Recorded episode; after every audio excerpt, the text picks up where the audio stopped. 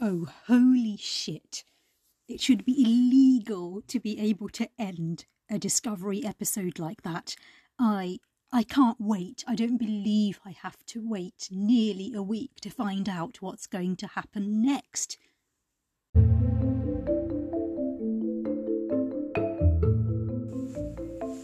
Hello, this is Discovery Discussion.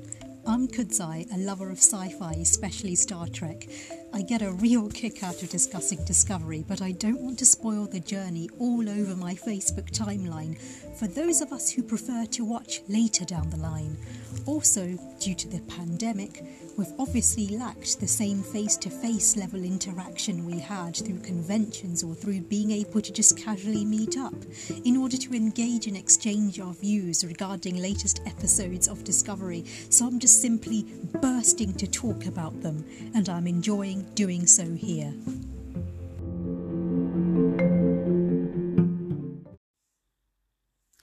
I hope you managed to have a lovely few days over Christmas despite likely plans being completely overturned with short notice. And I'm hoping that you managed to enjoy the time and have some time for yourselves. And let's all hope that we see the world return to more regularity when we come to this time next year. I'd like to spend the time talking about two things, mainly anyway the burn and about Tilly.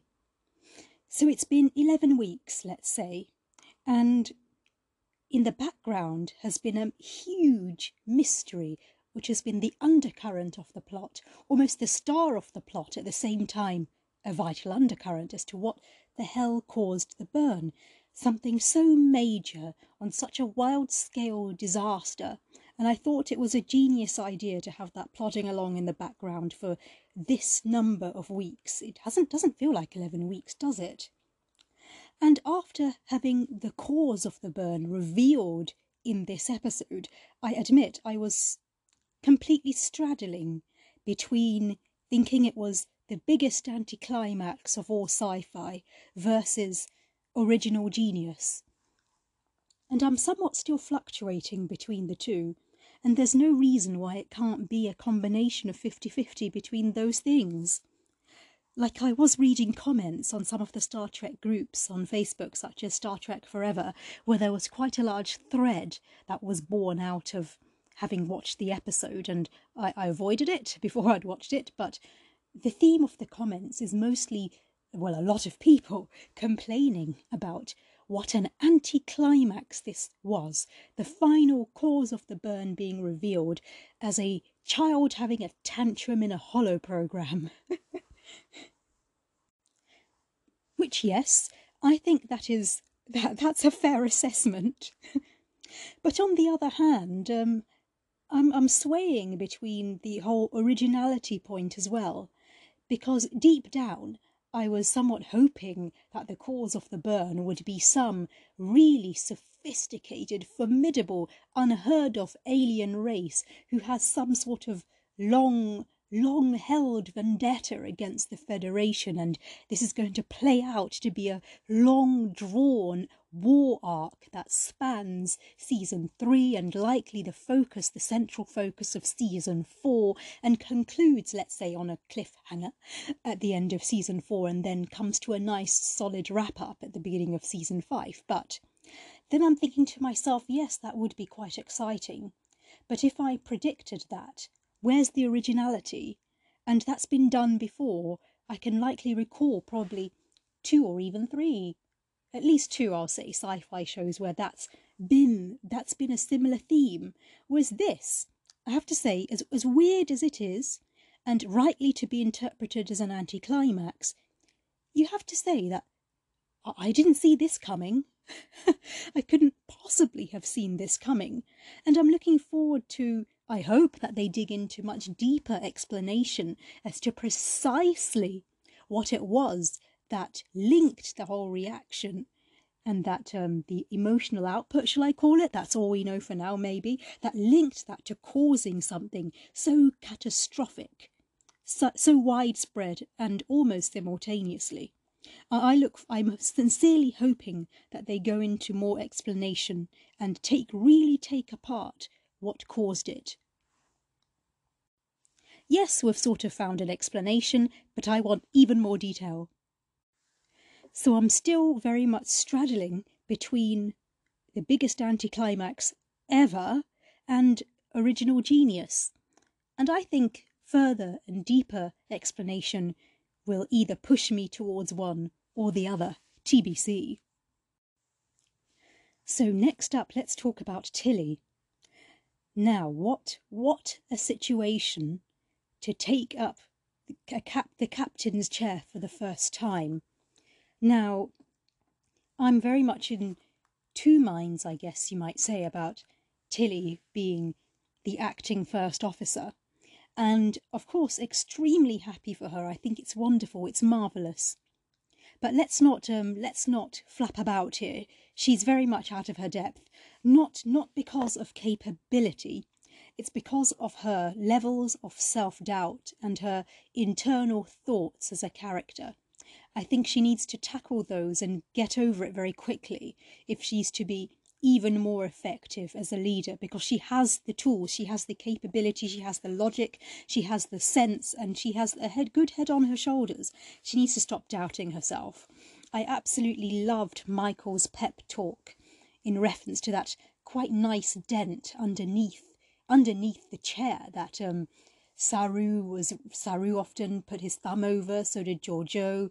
I thought that talk was absolutely wonderful and Tilly seemed quite ready as um, she was leaving, ready to take to take up the position of captain on the bridge.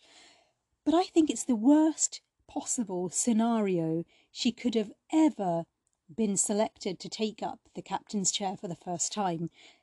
It couldn't be worse, could it? It was just like a one shitstorm after another. Honestly, it was like putting her in a Kobayashi Maru, and it was almost an unwinnable situation, from my opinion. Slight detour before talking about Tilly even more. I thoroughly enjoyed seeing Saru as human or Doug Jones himself, um, coming up with just himself. That was amazing. That was great.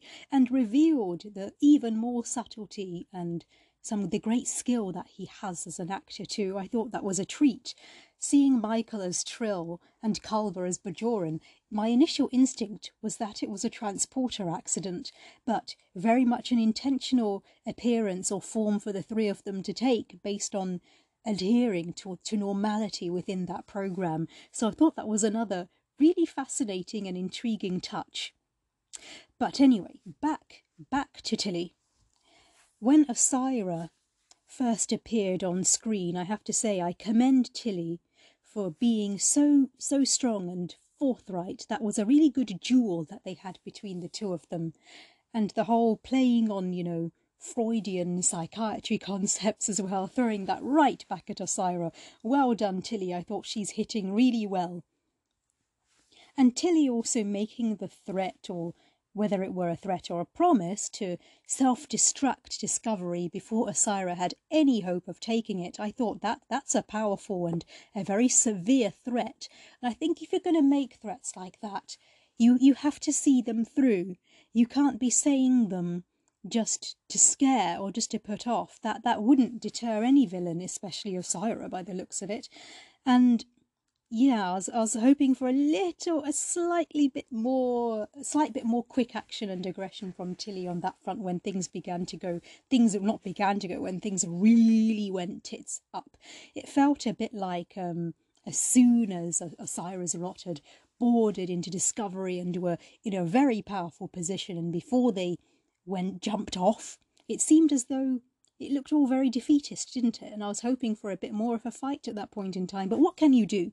What can you do? I take it there is a plan, and we're going to see that pan out.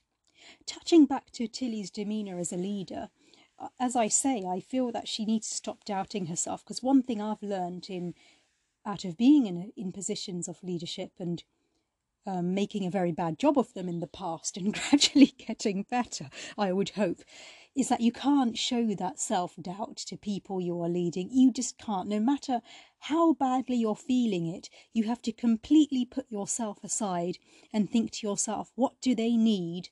How can I serve?